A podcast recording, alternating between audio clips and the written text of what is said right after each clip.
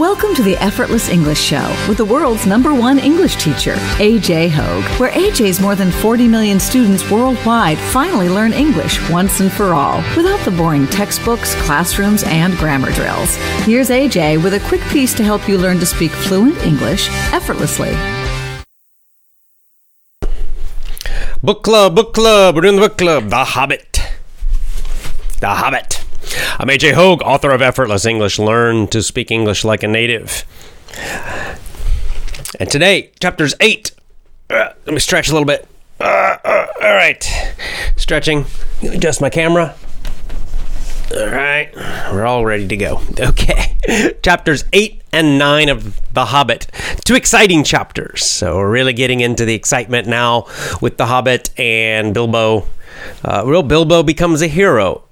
Bilbo finally becomes a true hero in these uh, in these two chapters, chapters eight and nine. Many people have been asking me about uh, the VIP program, and a lot of people are joining right now. Other lots of people have had questions, have questions in the live stream, and sending me emails and things. So what I'll probably do is I'll just do uh, maybe I'll do a show focused only on the VIP program, and I'll just answer. I'll tell you, I'll give you like a whole overview, you know, a whole detailed description of the VIP program, what you get when you join, when you commit, and uh, you know the benefits, of course, and then answer your questions. I'll just answer any and all questions about the VIP program. So I'll do that soon. Maybe next week I'll do that, and we'll just have a show dedicated to the VIP program because so many people are asking me about it and joining and new members. And anyway, we'll do all of that uh, sometime next week. And maybe people who are VIP members now uh, can also you know share their success stories. But for now, let's jump in with The Hobbit. The Hobbit chapters 8 and 9. So, as usual, I will first just review the story and give you some thoughts, my thoughts about it in the next two the next two chapters. Then I'll come and uh, look at your questions and comments. Right now, I'll start with questions and comments only from the supporting members, as I've been doing recently. And then I'll go to everybody. Just cleaning my reading glasses here. All right, there we go. Let's do it.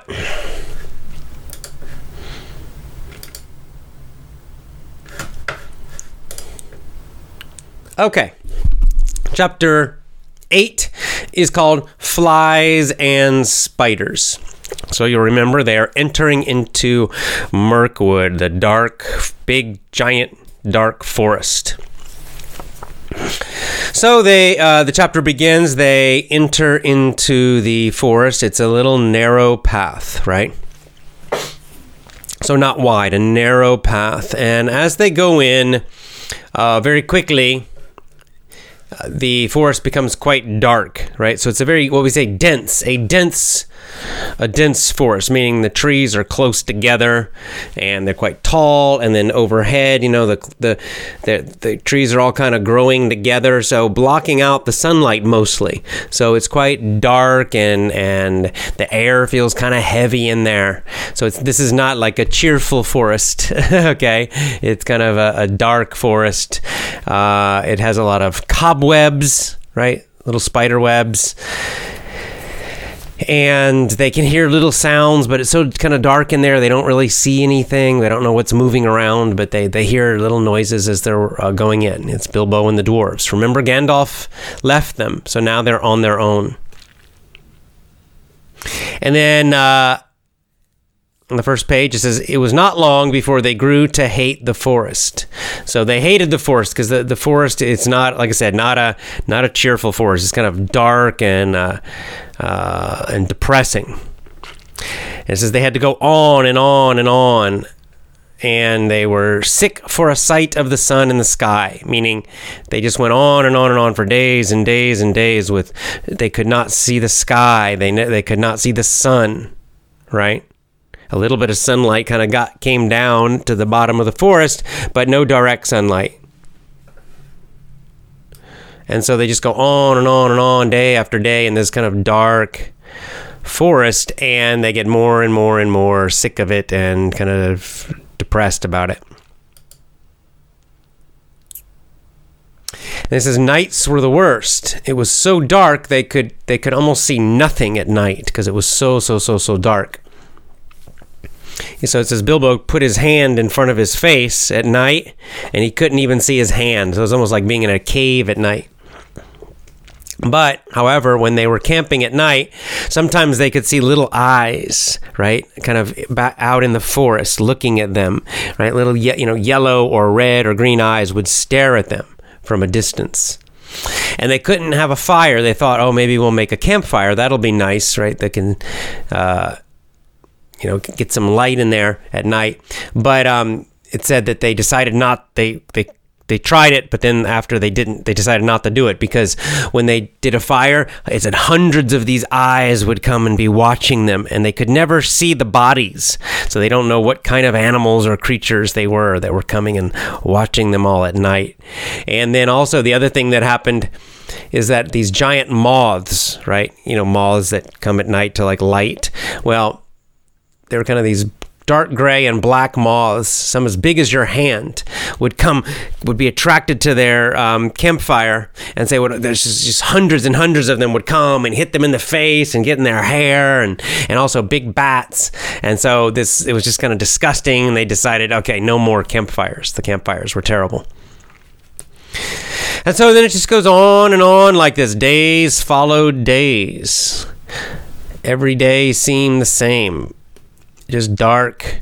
And the problem is that their food, they only have a certain amount of food. Remember Beorn, the man, gave them some food, but you know, day after day walking in the woods, there's basically no food in there. They see a few black squirrels and they try to eat one and it tastes terrible and horrible, so they decide not to do it anymore. And also, they're running out of water because Beorn warned them don't drink the water in the forest, right? It has kind of, the water has a kind of magical, um, don't get in the water and don't drink it because it has kind of a magical effect and it's not safe. So they're thirsty, they're, they're, and they're getting worried because their food's getting less and less and less, and their water's getting less and less. And then finally, one day, they come to a stream like a fairly wide stream. And I said Beorn warned them, don't get in the water. Don't get in the water and don't drink it. So they're thinking, oh, this, this, maybe this, we, we, we can't swim across it because he said it's dangerous. So they're like, oh, what do we do? And then Bilbo sees, Bilbo has good eyes. He's got the best eyesight of everybody. And even though it's quite dark in there, he sees there's like a little boat on the other side of the stream. And so, uh, one of the dwarves. He helps one of the dwarves gets like a, a rope with a hook. Like they've got a little hook and they they throw it and they throw it and they throw it and they finally get the boat and they pull it over. And then you know, kind of like in little small groups, they cross the river in this in this this the stream rather in this little boat.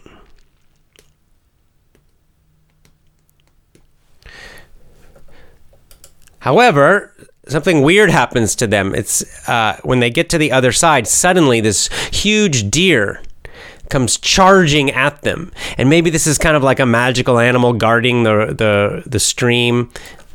Kind of, the book kind of hints at that that maybe that's the case. So this giant, and it just jumps into the middle of them, and and they kind of oh they kind of run away to get out of its way. It actually hits one of them, and uh, and then it jumps over the stream and uh, Thorin, he's quick and he has his bow ready and he he shoots it but uh, it dis- because he's thinking maybe they can eat it. But uh, he shoots it, but it gets across the stream, and then it and it keeps on going. And so they don't know if does it if, if he, he he thinks he hit it, but they they're not sure if they can go get it. And the problem is that the Bombur, the big fat the fattest dwarf, he got hit by the uh, kind of by the the deer and he falls and he hits the boat and he falls into the little stream. And so they they lose the boat so they can't cross back again. And Bombur falls in and they're worried he's going to drown so they have to they throw a rope to him and they they manage to he manages to grab it and they pull him to the shore, but when he gets to the side he falls asleep and then he ends up sleeping for like several days. So this is why, right? This this uh, stream is kind of magical and it causes you to fall asleep, which obviously is dangerous if you're trying to swim. You could fall asleep and drown. So that's why Beorn warned them. But they managed to get they managed to catch him, but they don't have the boat, so they can't go try to get the deer and eat food. So they're still basically very very low on food. Then they hear some sounds in the distance. They, they decide, well, what do we do now? So they have to carry Bombur. He's the fattest dwarf. That sucks. So they got to carry him, which so that's hard. He's he's completely asleep. So this adds a lot of extra stress and difficulty to their travels.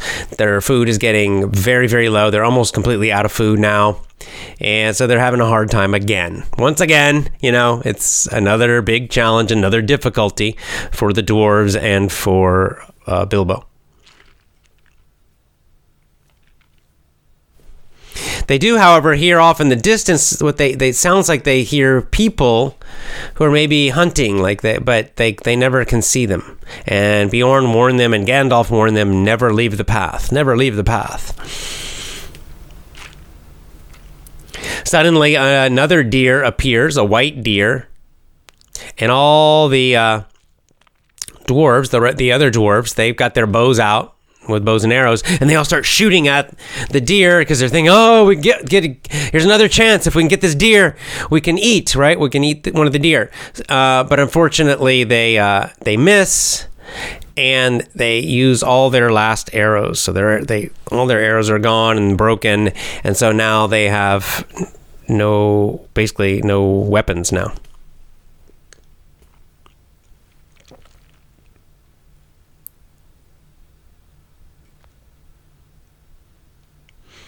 Okay, then uh, this is an uh, interesting little comment, and we'll get back to it again. But Tolkien says, um, if they had known more about it, if they considered the meaning of the hunt and the white deer, right? The hunt meaning they'd heard people hunting in the distance somewhere, but they don't know who they were.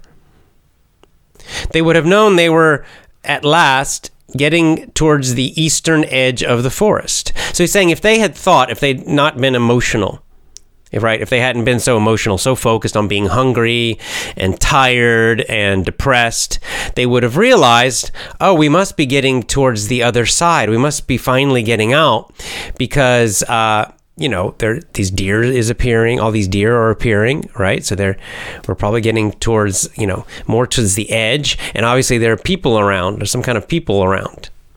But they didn't really think about it. So he says if they thought about it, then they would have had more courage and more hope and realized they were getting closer, but they don't think about it. They're just too focused on their emotions and being upset and hungry and tired and depressed. Okay, so they keep going, and then finally their food is they go two more days, and their food they going and they start going kind of downhill into a kind of a valley in the uh, forest, and their food is basically gone at this point. And so Thorin and all the dwarves, they're just they're like, is there no end to this forest? Right? They're just it just seems endless, and they're really really getting frustrated now, especially with the food gone. So they decide somebody must climb a tree. Someone has to climb a tree and go to the top and look around and see, you know, are we getting close to the edge? Are we getting near the end? And of course, somebody means Bilbo because Bilbo's the smallest, so he can get to the highest, you know, uh, for the tree. So Bilbo, he climbs, climbs, climbs, climbs, climbs, and then he finally gets to the very top of a tree, and ah, you know, like suddenly it's bright sunlight. You know, he's at the top. Uh, take he has to wait a minute because it's so bright he can't see. And he's up there, and there are all these like butterflies, these dark black butterflies all around him. But then, as he finally can see, he looks around, and all he sees are trees. So, in other words, he sees no end to the forest. He sees no end to the trees and the leaves in any direction. And then again, this uh, Tolkien gives us another little message here about you know, being rational and thinking when you're in a bad situation. He says, if Bilbo had the sense to see it, if he had thought about it, he'd realize that the tree he had climbed was tall, but was near the bottom of a wide valley. So it seemed like he was at the bottom of like a big bowl. So there's no way he, he couldn't really see very far actually because he's down in this low valley. So he climbs down and he's full of despair. And see, this is the message. You can see how he's getting Tolkien has given this message a few times that the dwarves and now Bilbo they have despair. Despair is like hopelessness, no hope, and uh, because they're not because they're so focused on their emotions, they're so focused on you know the, having no food, being in this forest for such a long time. It's so dark. They're depressed, and it seems like it's never ending. So they're missing they're missing clues. They're actually missing uh, clues, hints, right? Signs. They're missing signs that, in fact, they're almost out. But they don't see these signs. They don't realize it, right? They're they're more more wildlife appearing, like big wildlife, like deer. They usually live more at the edge of a forest, not in the center. But they don't think about that. They heard what they think were hunters off in the distance. Again, so this means there must be people around of some kind. So probably again not in the center. And then Bilbo, when he's looking out at trying to see the end, he's actually if he had noticed, he would realize he was at the bottom of a valley. So in fact, there's no way he could see very far. But they don't think about any of these signs because they're so they're too emotional and they're too they're feeling too much despair, they're feeling too hopeless and too frustrated, so they miss these important signs of hope. Oh, it says then that last night they eat their the last part of their food. So their food's finished now that night. Bombur finally wakes up also. Okay, so then during that night, Balin sees some lights off in the distance, so they're they're they're hungry. They eat just a tiny little bit of food. It's all gone now, and uh, they're they're really really hungry. They've been hungry for a while because they've been trying to save their food, so only eating tiny amounts. Um, and he says, "I see I see some light off in the forest, like a little red light." And then they then they see more lights, and they they can see that they're torches, right? So you know torches that people hold, little fires that people hold. But kind of, but the problem is the the lights, the torches are not on the path. They're off in the woods, off of the path. And we you can you can guess what's going to happen, right? We knew this cuz Beorn said don't leave the path. Gandalf said don't leave the path. So we knew, of course, they're going to leave the path and he, this is when they do it. So they remember the warnings of Gandalf and Beorn, but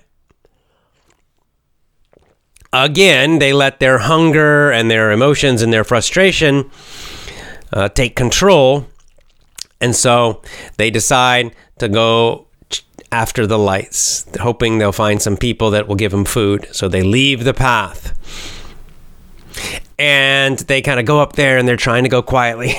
Excuse me, I keep swallowing water. I mean, breathing in some water. I'm drinking. Excuse me. Okay, and so they get there, and there's kind of a little bit of a, you know, a little bit of an open area in the forest, and they see elves. Okay, these are wood elves. And they're all in, dressed in green and brown, and they're eating and drinking and laughing, and they're kind of having like a nice, a nice uh, picnic, a nice dinner at night, having a great time. And so the dwarves are like, oh, they're they're and the dwarves and Bilbo they're also hungry and desperate, and so they just go, oh, they all go running in there to to beg for food. Please help us, please help us. And as soon as they run in, all the torches, all the fires go out, and everything is completely dark, and the elves disappear and then the dwarves oh they can't see anything and they're all they're all stumbling around and they're having to calling to each other hey uh, where are you? And it takes them a long time and they finally in the dark kind of they're they're reaching around and they finally find each other. And the problem is now they're totally lost. So it's night, it's super dark, uh, and now they've you know been walking all over the place trying to find each other. They finally find each other in the dark, but now they they're totally lost. Then the lights appear again somewhere else in the distance. So what do they do? They jump up and they do the same foolish thing again. They go deeper into the forest, and exact same thing happens again they go in and uh, they run. They this time they try to go in and, and beg for food, and once again, uh, this, you know, they try to go one by one this time. Thorin says, let's just go one by one. Bilbo go first because he Bilbo's not scary. but same thing happens as soon as Bilbo goes into the area with the elves. All the lights go out. The elves disappear. And once again, it's dark. And once again, they're all kind of stumbling around, trying to find each other. And then they try it. And then they repeat it a third time. so they just keep doing the same thing. They don't learn at all, right? It's just they keep making the exact same mistake. So once again, because they're desperate, they're not thinking. They're not thinking at all right? They're just reacting emotionally every time. So once again, they see the lights in the distance. And, you know, so uh, by now it should be obvious, right? The elves are not going to help them. But once again, they go and they do exactly the same thing, and the same thing happens again. But this time, they all lose each other, and uh, Bilbo gets totally lost. But and at the end, he hears like the dwarves yelling, but he he thinks they're yelling for help. So not just yelling because they're lost, but that maybe something bad is happening. But it's totally dark, completely black in the forest. So and this time Bilbo loses all the dwarves completely. So foolish, foolish, foolish. And so Bilbo realizes he there's nothing he can do until daytime because at night he can see nothing at all. So he just uh, he sits down next to a tree and he kind of falls asleep. And then suddenly, kind of he wakes up and he feels something touching him. Uh, it's like a strong, sticky string against his left hand. And he realizes his legs are tied up with this sticky string. And then, you know, it's getting near, uh, it's getting kind of in the in the morning, and uh, he sees this giant spider, a giant spider, trying to tie him up. And it comes at him to get him. And he he, he kind of fights at it with his hands and because it's trying to bite him and poison him. And then finally he remembers he has his sword. He, he pulls out his sword and, uh, and he sticks it in the uh, in the eyes and uh, and then he kills hits it again and kills it and then he frees himself he cuts it you know and then he's free so this is like really really his most his first truly like big fight, heroic fight. You know, with Gollum, he saves himself, but he mostly just does it by hiding, right? He does a little, he think he wins the little riddle contest, but then he gets he gets lucky again with the ring, and uh, and then he manages to you know just to run away and escape. But this time he actually fights off this big monster, this giant spider, this monster spider, and and he kills it. And he does this all by himself, without the ring, uh, without Gandalf, without the dwarves. And then this is important. I, if you're watching on video, I put it in blue. The killing of the giant spider, all alone by himself in the dark, without the help of the wizard or the dwarves or of anyone else made a great difference to Mr. Baggins. He felt like a different person, much fiercer and bolder in spite of an em- empty stomach. And then he gives his sword a name. He says, "I give I will give you a name. I shall call you Sting." So again, let's review that because this is very important killing the giant spider. So he, you know, he faces this danger, this thing, monster that's trying to kill him, and by himself, without Gandalf, without the dwarves, with no one else to help him, not even the ring on this time. He kills the giant spider, and this makes a great difference to him. He felt like a different person, right? So, this moment changes him completely. This is the moment Bilbo truly becomes a hero. Is in this moment. You know, it's he's been kind of getting closer, closer, closer, but this is the moment because again, and what does he do? He faces this terrible danger, this this fight, this incredible challenge by himself and he wins. He overcomes it with courage and, you know, being fierce, being strong. And by doing this, of course, like you it, it makes a big difference to him. It's psychologically something changes in Bilbo, you know, forever now right? He's no longer just the scared little hobbit anymore. And we're going to see that from this point, of course he gets afraid sometimes still, but he's he's just he's not the kind of the, the the weak always scared hobbit like he he was until now, or mostly scared. From this point we see that he he has uh a lot more bravery, right? A lot more courage. So even eh, later as we go in the story, he has to face difficulties, but he he has much more confidence. You'll see in the next chapter, you know, there there there's there are a bunch of other difficulties he has to face, and later in this chapter, but that he he you know his whole mindset is different now. Instead of just being like a little rabbit and afraid now he has courage and now he's more decisive and he takes action and makes decisions and uh, and does what needs to be done without being terrified. Still afraid but he's a very different person now and so, you know, again, a great message here. I think this is a classic message of the hero journey is that at some point the hero, and indeed you and I and everyone in our in our lives, we have to become you know self-reliant, right? We have to rely on ourselves and overcome some great difficulty. And that when we do that, when we do that, whatever it is, when we finally do that, without our parents there to save us, without someone else there to save us, with no one to save us, and we face it and we overcome it, it does it indeed changes us. And this is the moment maybe when when we become adults, true adults. It's especially true for men.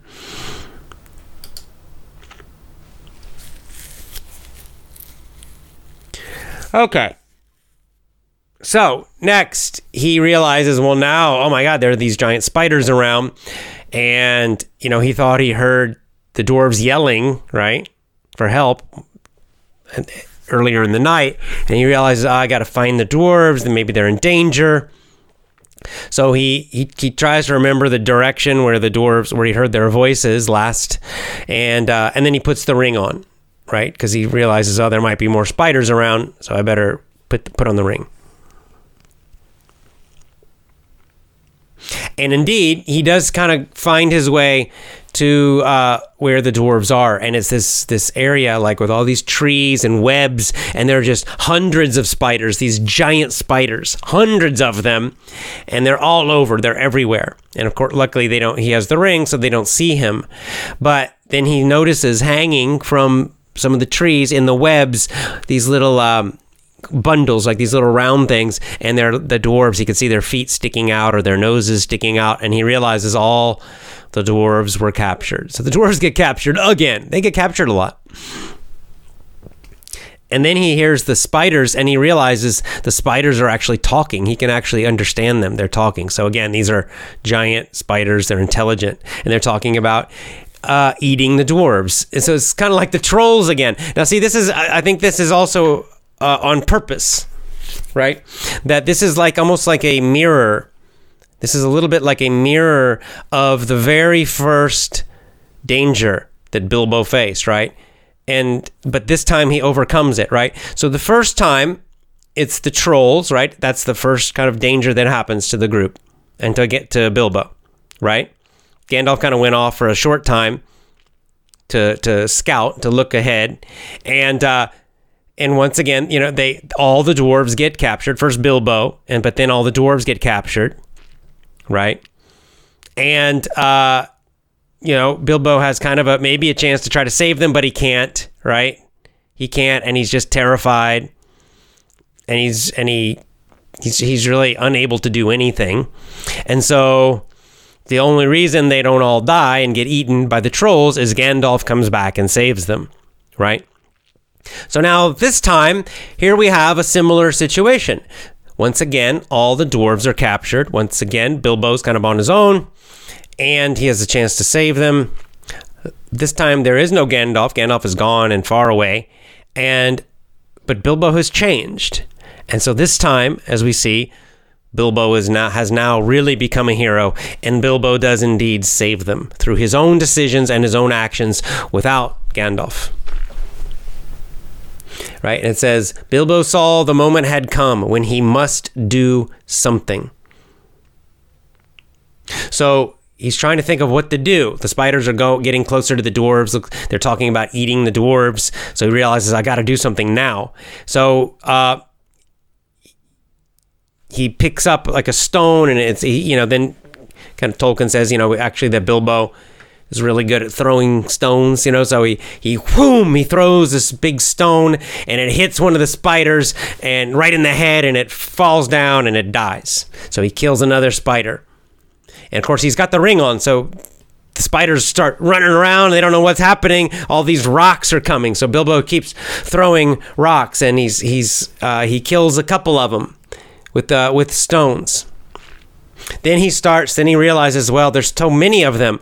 How, how can I rescue the dwarves? And he re- he has an idea. He has a plan that he has to try to make try to get the spiders to to you know get away from that area, right? So he's going to try to to make them angry and make them chase him to somewhere else. Then he'll come back quietly to save the dwarves. So he starts singing this song and like trying to make them angry and keeps throwing rocks at them and you know they hear his voice. They can't see him but they hear his voice, so they start following his voice. So he keep, he tries to get farther and farther away to lead them away from the dwarves.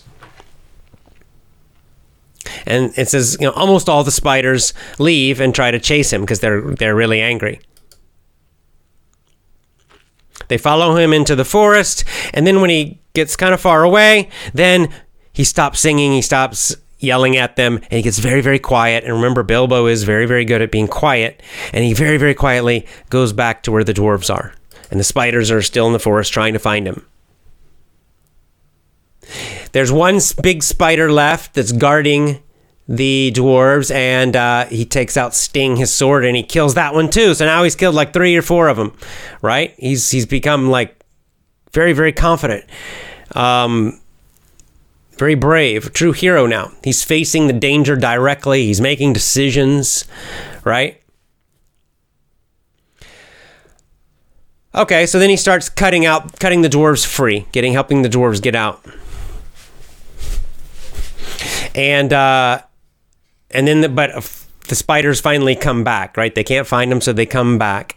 And he had taken off his ring to help the dwarves and now the spiders see him and they're like ah we're gonna get you. We see you now. We're gonna get you. It says but his little sword was something new in the way of stings and uh, he he killed half a dozen and uh, half a dozen more spiders so six more and uh, Bombur's down there, and a bunch of the spiders are trying to get him, and he ju- and he he he kind of jumps down or falls down there, and then he kills a bunch more of them to save Bombur to keep so the the spiders can't get him. And then it says hun- hundreds, hundreds of angry spiders were all around, and it looked hopeless. So this looks like a hopeless battle now. But then the dwarves are free, so that some of them have knives, and the rest of them get sticks and rocks, and so they're all fighting. And Bilbo has his, you know, little sword, and uh, and he's he, and again it says many more of them were killed by Bilbo, and but they're all getting tired. So once again, he he has to think of a plan because he's he's realizing ah if they just stand there and fight, there's too there are too many spiders, they're going to lose, and so. Um, he realizes, ah, I gotta. He says, like, I can't, I can't keep my secret anymore. I have to tell the, I'm gonna have to show the dwarves about my magic ring. So he tells them, I'm going to disappear, and then I'm gonna try to get the spiders to follow me again, and you guys keep running, and I'll, I'll come back and find you. So once again, he does it, and the dwarves are a little shocked. Whoa, where did he go? And he disappears, and again, he starts singing and, and yelling stuff at the spiders and throwing rocks at them. And so, like, once again, the spiders go chasing after his voice, and the dwarves leave and manage to get away.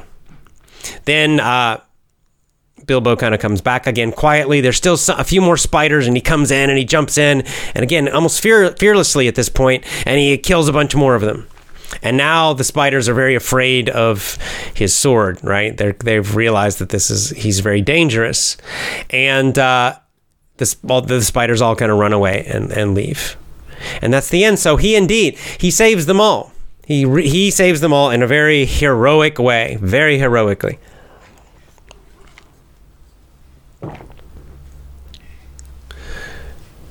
Okay, and of course then. Um, they all have the dwarves are first of all they're very grateful. They're very, very, very impressed, right? Like, wow, Bilbo, what what happened, right?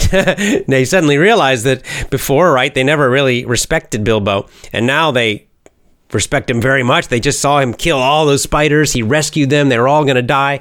He saved them, not Gandalf, no one else, just Bilbo.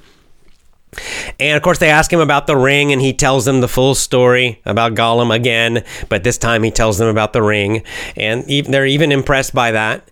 And then he says they changed their opinion of Mr. Baggins very much. And they had begun to have a great respect for him, just as Gandalf said they would. They knew only too well they soon all would have been dead if not for the hobbit, and they thanked him many times.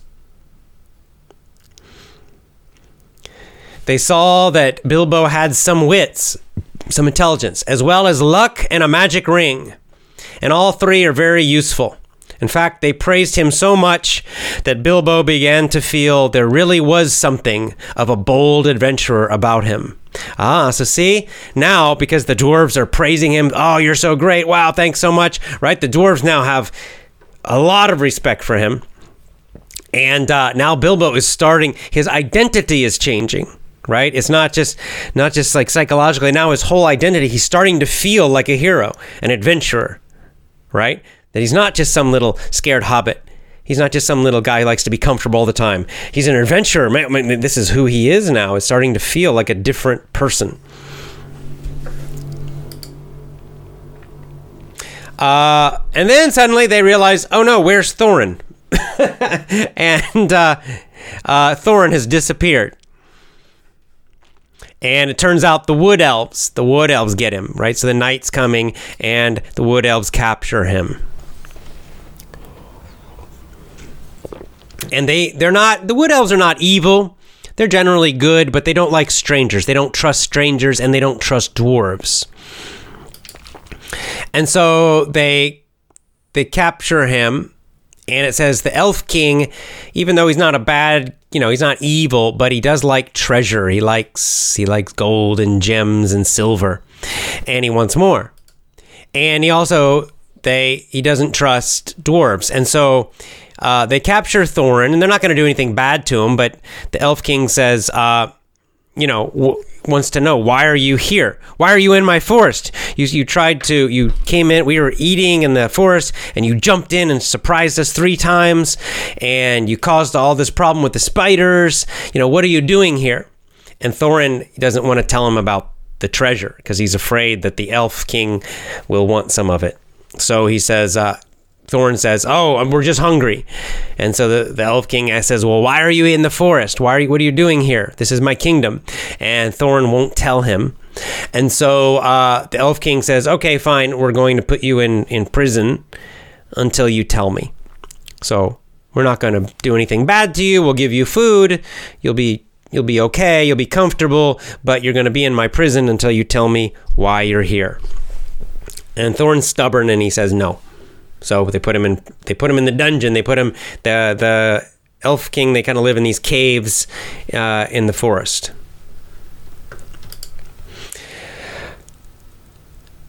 Okay, so next chapter, chapter nine, and here we'll see Bilbo will save them again.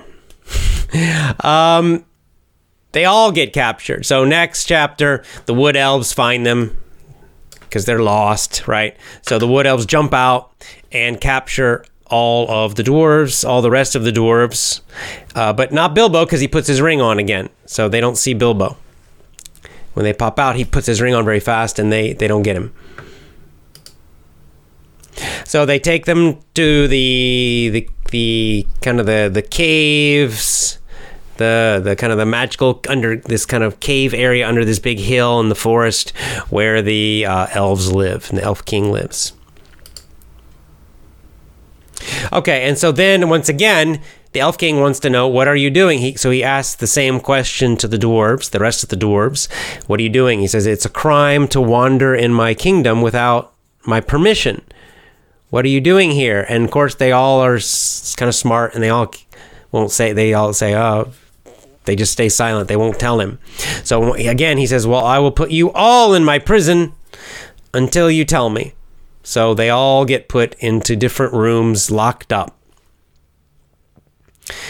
So poor Bilbo, he of course he's got the ring on, so he follows them and he gets inside the Elf King's, um, you know, uh, underground caves. You know, it's kind of his castle underground.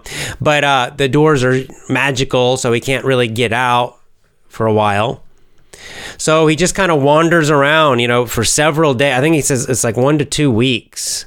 It's like a yeah, it's a week or two where sometimes he'll he kind of sneaks out. He can go outside. Like if some of the elves leave, he'll follow them, but you know he's afraid to go too far. So most of the time he just stays inside.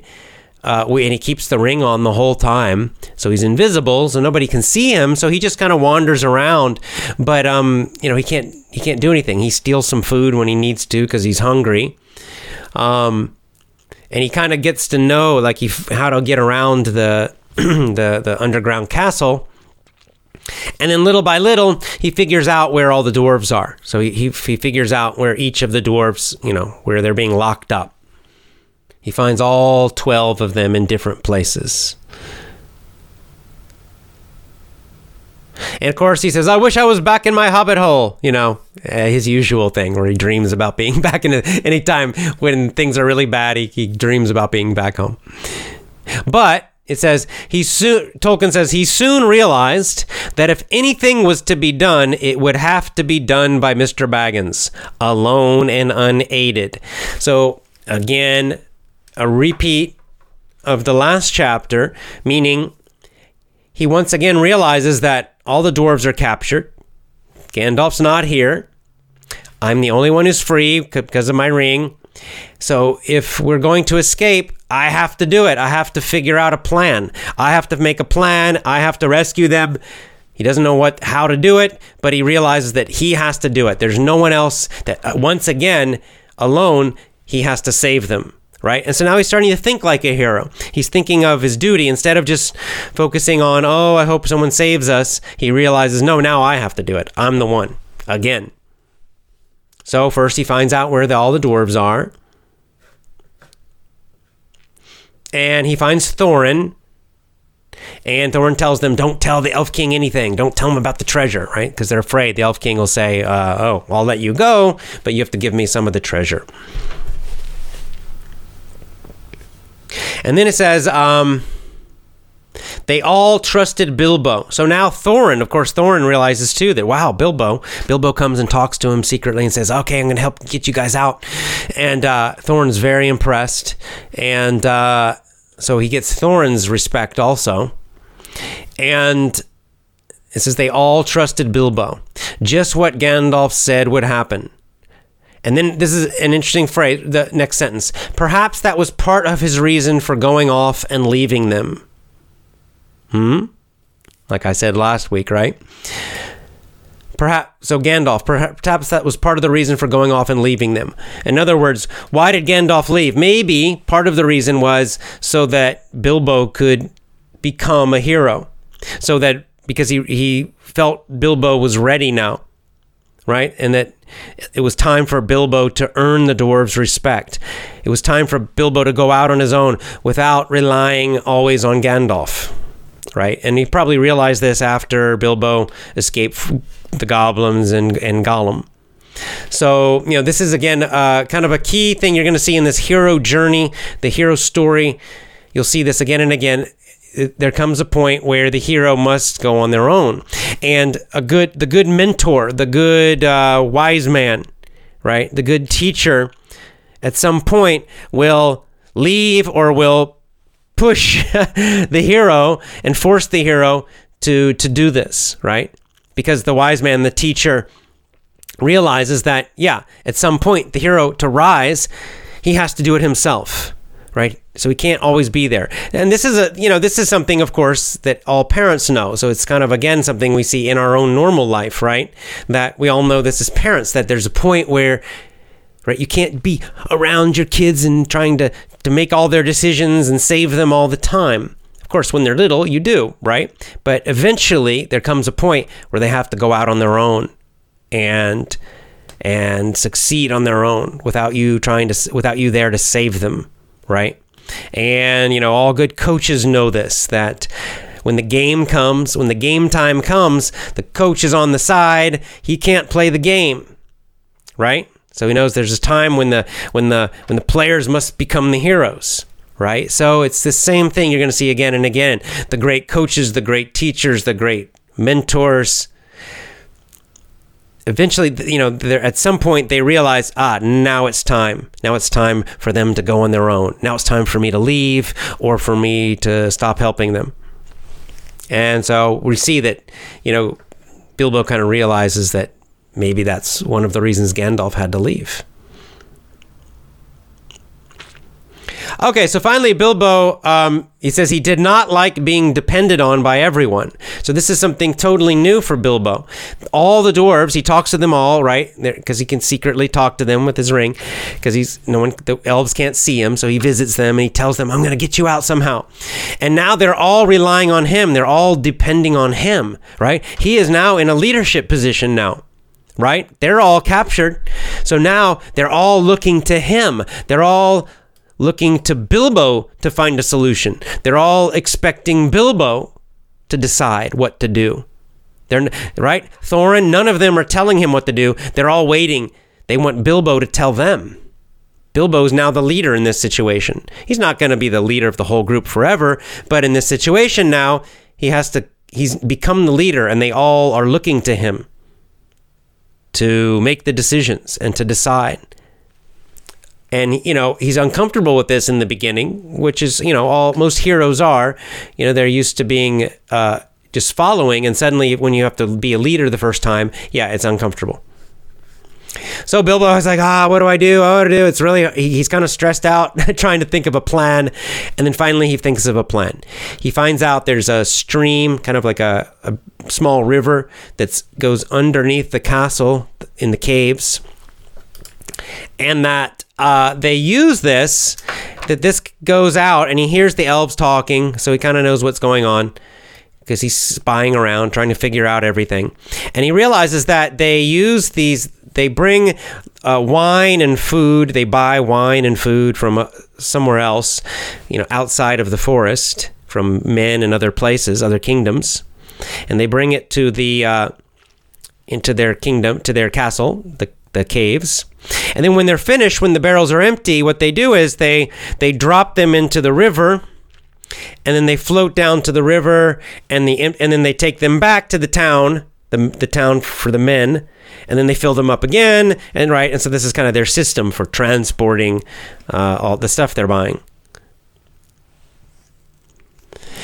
Uh, and oh, so it goes to the lake. There's a big lake, that that's there's a town at the lake and that's where they that's where they are buying a lot of their stuff. So Bilbo gets an idea and he sees like ah well maybe what we can do is we'll hide up the dwarves can hide in the barrels right the empty barrels. It's just a big wood container right where they keep wine or something, and and then we'll close them up in there and then they'll drop them in the river and uh, thinking they're empty and then they'll go down the river and then we'll that's how we're gonna escape. So this is his plan. The Desperate Plan. Okay, so then he has to wait until the good time to do it. And finally, there's like a big party, a big uh, meal, a big feast. And uh, the guards get drunk. And so uh, when they get drunk, Bilbo sneaks in and he takes the keys from the guard. And one by one, he unlocks all the dwarves uh, doors and he gets them all together and then he, he takes them uh, and he's going to take them, you know, to help him escape. And then again, we see that Thorin, Thorin's the hardest one, right? Thorin has kind of not respected him bef- until now. Before, Thorin always thought he was kind of useless and weak, and right. Thorin was usually the one complaining to Gandalf, "Why, why are we bringing this guy Bilbo? He's useless." But it says um, when Thorin, when when he frees Thorin, Thorin says, Gandalf spoke true, as usual. A fine burglar you are when the, when the time comes. I'm sure we are all forever at your service, whatever happens after this. Okay, so he, he has gotten the respect of Thorin. because of this. He says, "Wow, you really are a good burglar, a good thief, right?" Um, when he's like, "I didn't," you know, he, he, he says, "Gandalf was right about you, actually, and now we all owe you because you've saved us." Again. So he tells them the plan, and they don't like the plan, right? They don't like the plan at all. They don't like the idea of being putting into these wooden barrels, like, you know, round boxes is basically what they are, and then being dropped into water, right? They're like, oh, it's going to be terrible. What if the water gets in? You know, we're going to be bouncing around. Oh, this is terrible plan. But Bilbo, again, you know, being more confident and strong, Bilbo says, well, this is the plan. He says, if you have a better plan, tell me, right? Now's the time because this is our only chance. I, probably I can never get these keys again. So you do my plan or go back to the prison, right? So he's getting stronger with them, right? He's, he's confident now. And so they realize, well, yep, Bilbo's right. We got to follow Bilbo's plan. And so they do. And finally, he puts all of them into the barrels and he closes up the barrels, all 12 of the barrels. And uh, then, you know, he puts them there and you know he knows the plan is you know the elves are, are eventually are going to come and drop the barrels into the uh, they do it every night. They drop the barrels into the uh, uh, the river so they can float back to the lake. And uh, he finally hears some of them coming to do it. He puts on his ring again and you know one by one they they take the barrels with the dwarves inside and also there are other barrels and they roll them in. And uh, and of course, like some of the barrels feel kind of heavier than normal, right? They're not because they're not empty. They're they have dwarves inside them, and the the, the elves are kind of confused. But luckily, there's a party happening, and they've all been drinking, so they don't think about it too much. So they don't they don't open them back up again. They just throw them in. They want to go back to the party. So they throw them all in. But then the problem is Bilbo suddenly realizes, oh my God, wait, what am I going to do? I, I, I'm not inside a barrel how do I get out of here?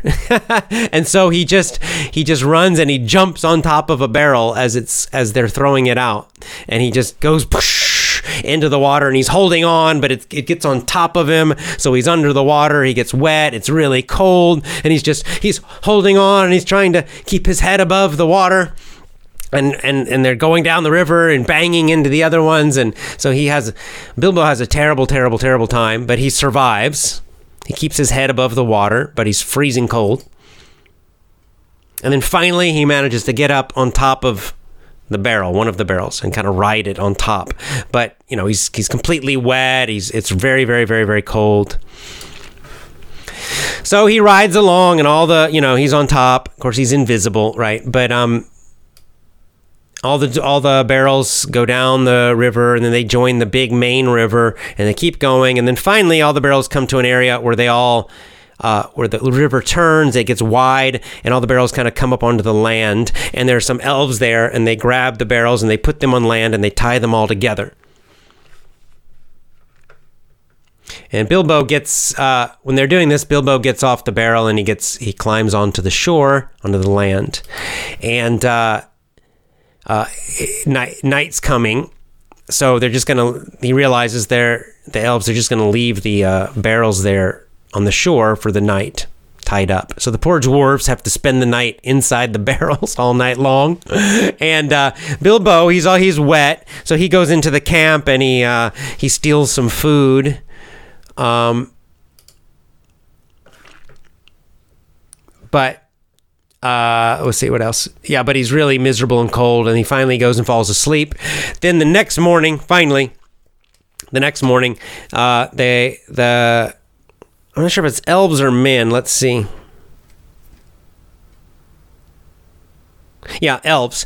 Um, they finally they got all the barrels they're all tied together right so in the next morning they push them all into the river again to send them down to the lake and uh, Bilbo, of course, again he's got the ring on, and he jumps on as well. He jumps on to the all the barrels that are tied together, and that's the end of the chapter. And they have escaped the dungeons of the king, and we will find out how well they're doing in the next chapter. All right. Let's get into our comments and questions. I think I've explained kind of my ideas already about you know some of the meaning and the messages in this. I think the, the main thing is that we see that Bilbo becomes a hero, and to do this, he has to do it himself. No one else can do it for him. I think that's the key message that that he must rise up and directly face the danger. That's number one. Number two, the other thing that we'll see, you know, that's the key to being a hero, as opposed, you know, not just confident, not just an adult, but being a hero, is that he's doing all this for other people. He's saving other people right? So he's he's thinking beyond himself, right? He could have just run away to save himself, but he he didn't. He faced great great great danger with the spiders to save his friends, the dwarves. And then he, you know, I don't know how he he also again, he he has to figure out this plan to save them from the uh, the elves as well. So he's doing this uh, not just for himself, but for others as well. But he has to face the danger alone both times. And he succeeds. And he, his confidence grows tremendously because of this. All right, let's get. Uh, let me get to the comments now from our uh, our supporting members, and then we'll get. And then I'll open it up.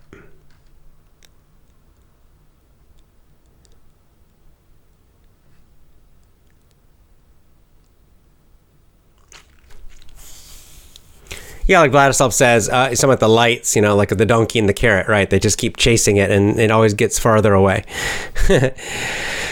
Non native speaker says every one of us has to kill his or her giant spiders to achieve something in life. Indeed. I mean, that is clearly the metaphor, the message for you and I. It's, it's not, doesn't mean we have to kill some monster. It's, but, you know, if we look at it psychologically, it means we have to face some monster, right? Some fear, some great difficulty, and we have to do it on our own, right? Without anyone there to help us.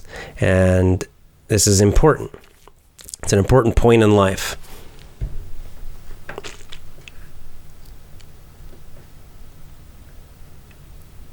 In order, uh, Lisa says, in order to save ourselves or others, we often do not need external help because we have the most wonderful power within us. We just have to overcome our doubts.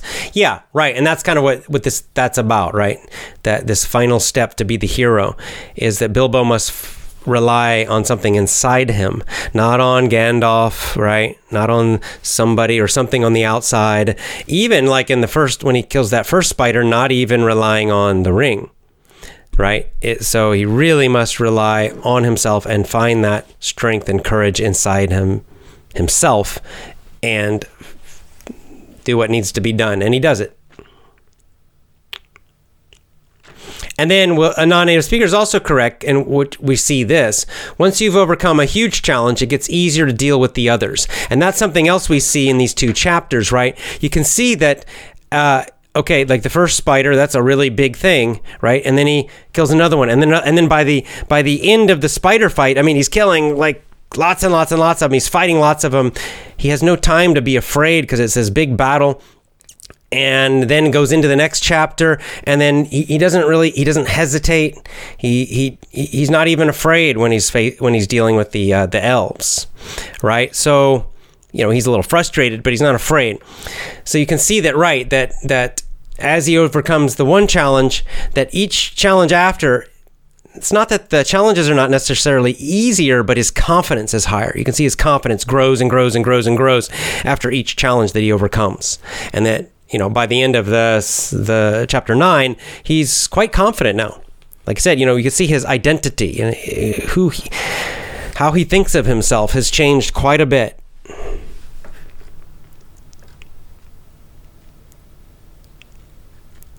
Uh, let's see.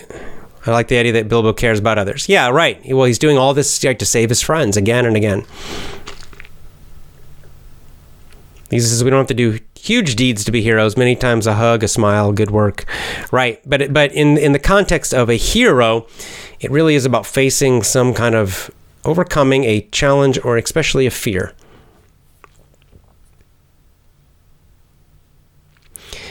And Lisa says, usually the worst decision is what we make out of fear. Indeed. And we've, that's another message we saw, like with the doors, right? That the fear or despair, giving up hope.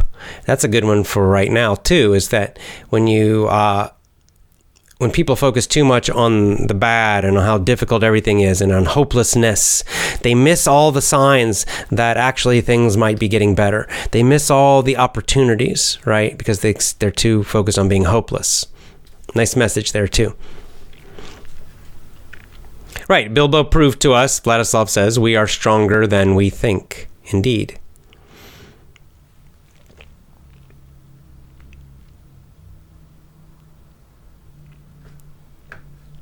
Yeah, like in Brave New World, Vladislav says the people had to overcome some difficulty to become mature. Similar way it happened to Bilbo. Yeah, and, and traditionally, especially for men, this is especially a thing for men, um, to become a man, right? To be seen as a man in most cultures, traditionally, there was some kind of ritual or ceremony, right? A manhood ceremony, and it involved overcoming. It, it was some kind of difficult, you know, ordeal, some kind of uh, difficult task that the boy had to do in order to become a man right? It wasn't just, oh, you're now you're 12 or now you're 15, so you're a man, not automatically. No, they had to overcome something, they had to do something tough, difficult. Then they became a man.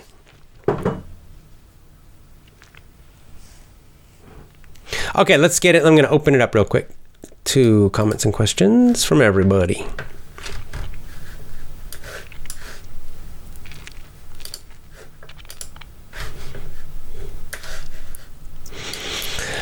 Okay, Ladislav says, "Do you think the army in the USA should be compulsory, mandatory for men or not?" Hell no, no, no, no. But the American army does not serve America. The American army serves Israel and the oil companies and the banks. So no, should we be forced to be mercenaries uh, for all of them? No, definitely not.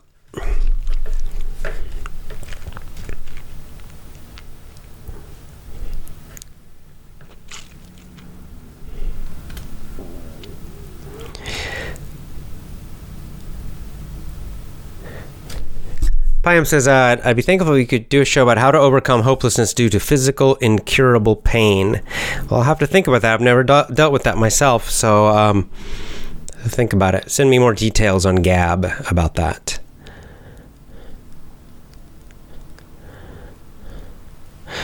Clusa, what is a hobbit? Uh, you're a little late to the book club if you're not sure what a hobbit is. it's a, uh, it's like a little short guy. He's like uh, half the size of a normal human.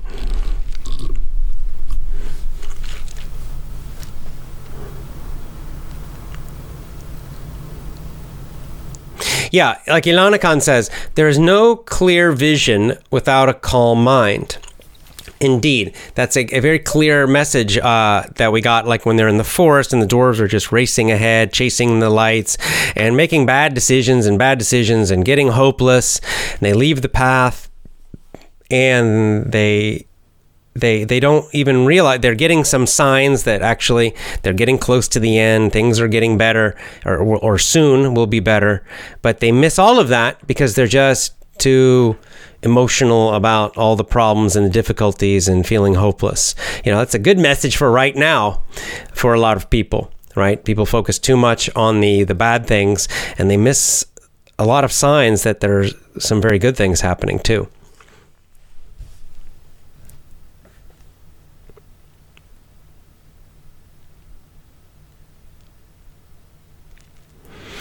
Okay.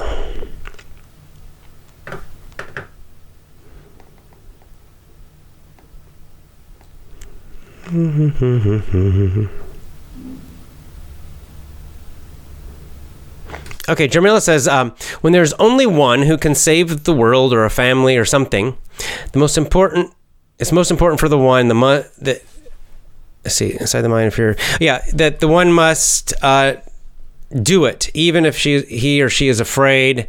Uh, right, exactly. And you have to push to overcome it. Exactly. This is the, this is kind of, um, it's kind of the idea of a heroic duty, you know, heroic duty that sometimes, and sometimes it might be you, that there's a situation where only you, or maybe only you and your husband or wife, um, can solve the problem or save the situation and there's there's just no one else there's no one else you can rely on. Maybe you start your own business right? And uh, there's some big problem with the business uh, and there's no one else who can save it. Only you you have to figure it out somehow right? And you know this can be many we can imagine many different situations in life but yeah this is true that sometimes it the situation requires you and sometimes there's no one else no one else there to to help. There's no one you can rely on like bilbo. And when that happens you just have to do your best and move forward and make decisions and uh, and you will succeed hopefully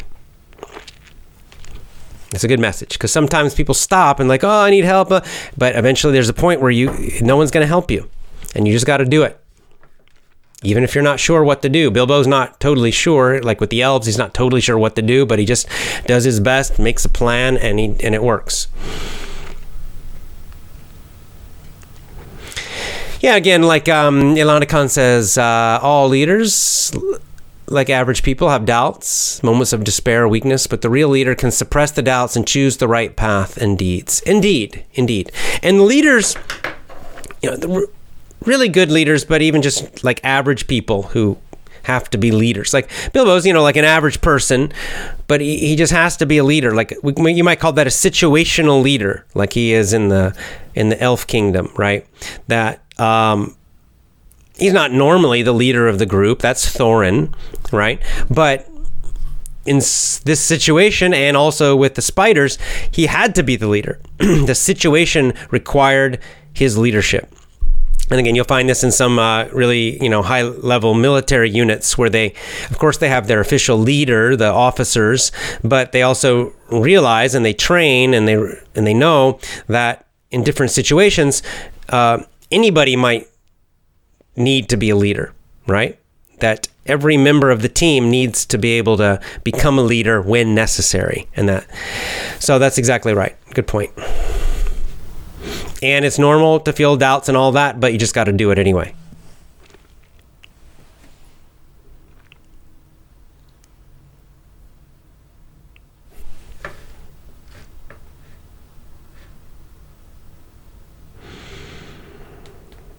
Okay, so uh, some people asking about courses again. Uh, I'm just going to do a show next week about that. So I'll just, just answer all the questions about my courses and VIP and other ones too if you want.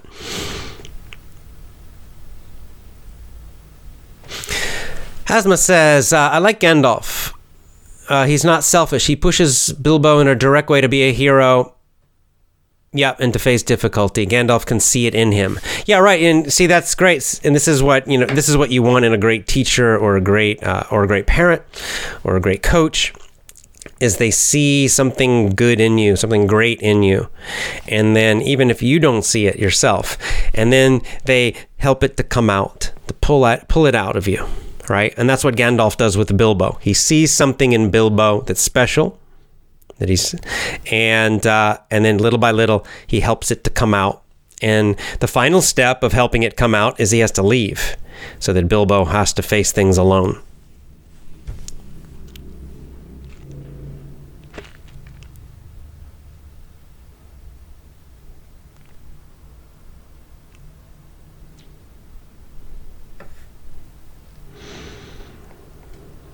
Okay, a couple more and then time to go.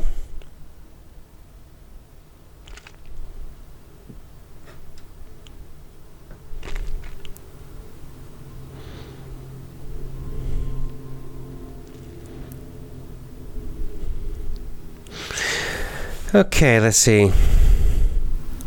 Stefan, oh, thank you for the uh, super chat. Very nice. Thank you. I appreciate it.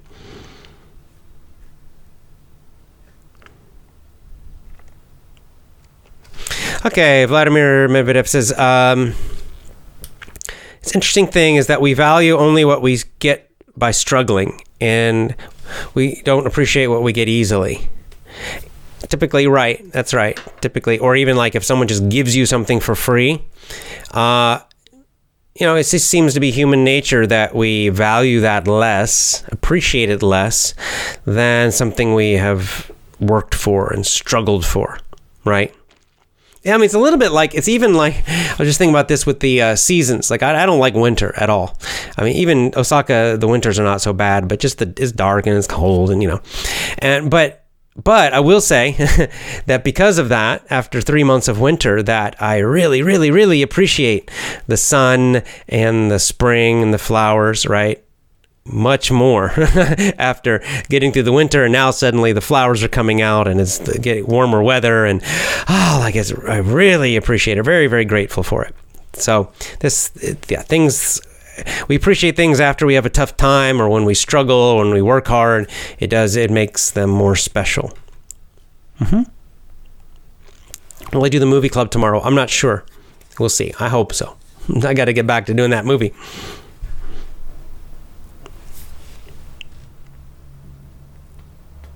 Yeah, Sarah Sarah makes a good point too. Before this tough situation, if we imagine uh, the situation, we maybe we think we can't handle it, but now we're stronger. We do, and this is a good point, right? That so you can imagine we could imagine back to the beginning of the story bilbo like if bilbo imagined a giant spiders attacking him he would have been terrified right he at that time he would not have thought he could fight them. He he never would have imagined that he could save the dwarves from, you know, giant hundreds of giant spiders. Right? At that time. He just he didn't he just there's no way. But now he has actually done it. He faced it and he did it. And and this is often the case I think is that um you know when bad you know, we're in a moment and we're in our normal life and we imagine something in the future that's terrible and we think, oh, I couldn't handle it. I couldn't handle, like, you know, maybe the situation now or the big economic disasters that are coming or that are here.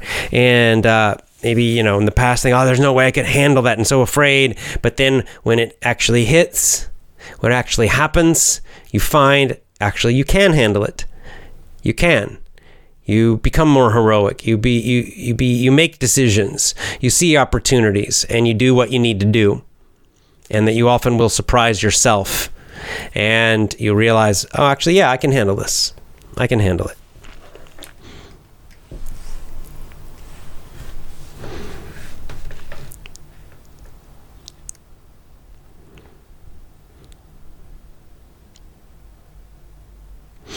Carol says Bilbo's mind is formatted by his culture and education, right? He believes hobbits don't have adventures, right? Because most they, they don't usually.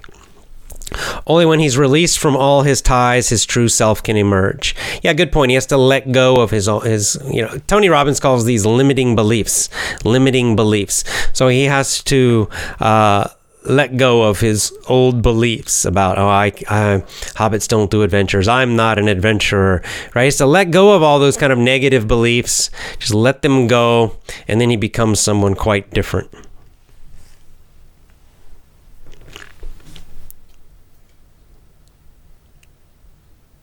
Yeah, and like Asma says, every time, everything at first will feel hard, but then facing it several times, we learn to deal with it. Good point. Right. And it's the other thing we've seen, right? Because now he's going through difficulty, difficulty, difficulty, difficulty. This whole journey is just again and again and again and again, right? Every one or two chapters, it's an, another problem, another difficulty. Um, and so, right, he's, he's getting used to it now. Like in the beginning, oh, he just complained constantly and was afraid, you know, even terrified. And now it's like he's gotten used to it, right? Now he's something's changed in him, and maybe he still doesn't like it, but he's he's pretty confident about dealing with it. It's become normal for him.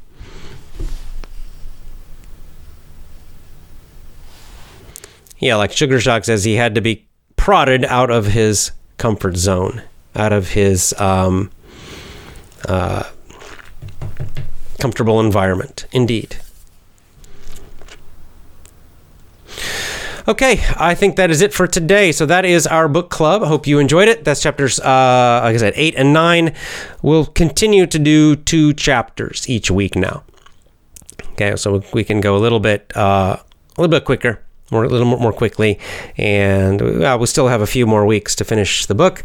We're getting now to you know the kind of the journey is almost finished for Bilbo, meaning the journey to the destination. They have almost arrived. The big adventure, the big, big, big, big, big danger of the dragon is coming, right? Smaug, the dragon, the mountain. They have almost arrived there. But now he's ready. Now he's ready. All right, then. That is it. So as I said, uh, next week I will do a show about my VIP program and other. You can ask questions about other uh, courses as well if you want to. So until then, join my VIP program. Commit to my VIP program at effortlessenglishclub.com. Effortlessenglishclub.com. Lots of love, and I'll see you next time.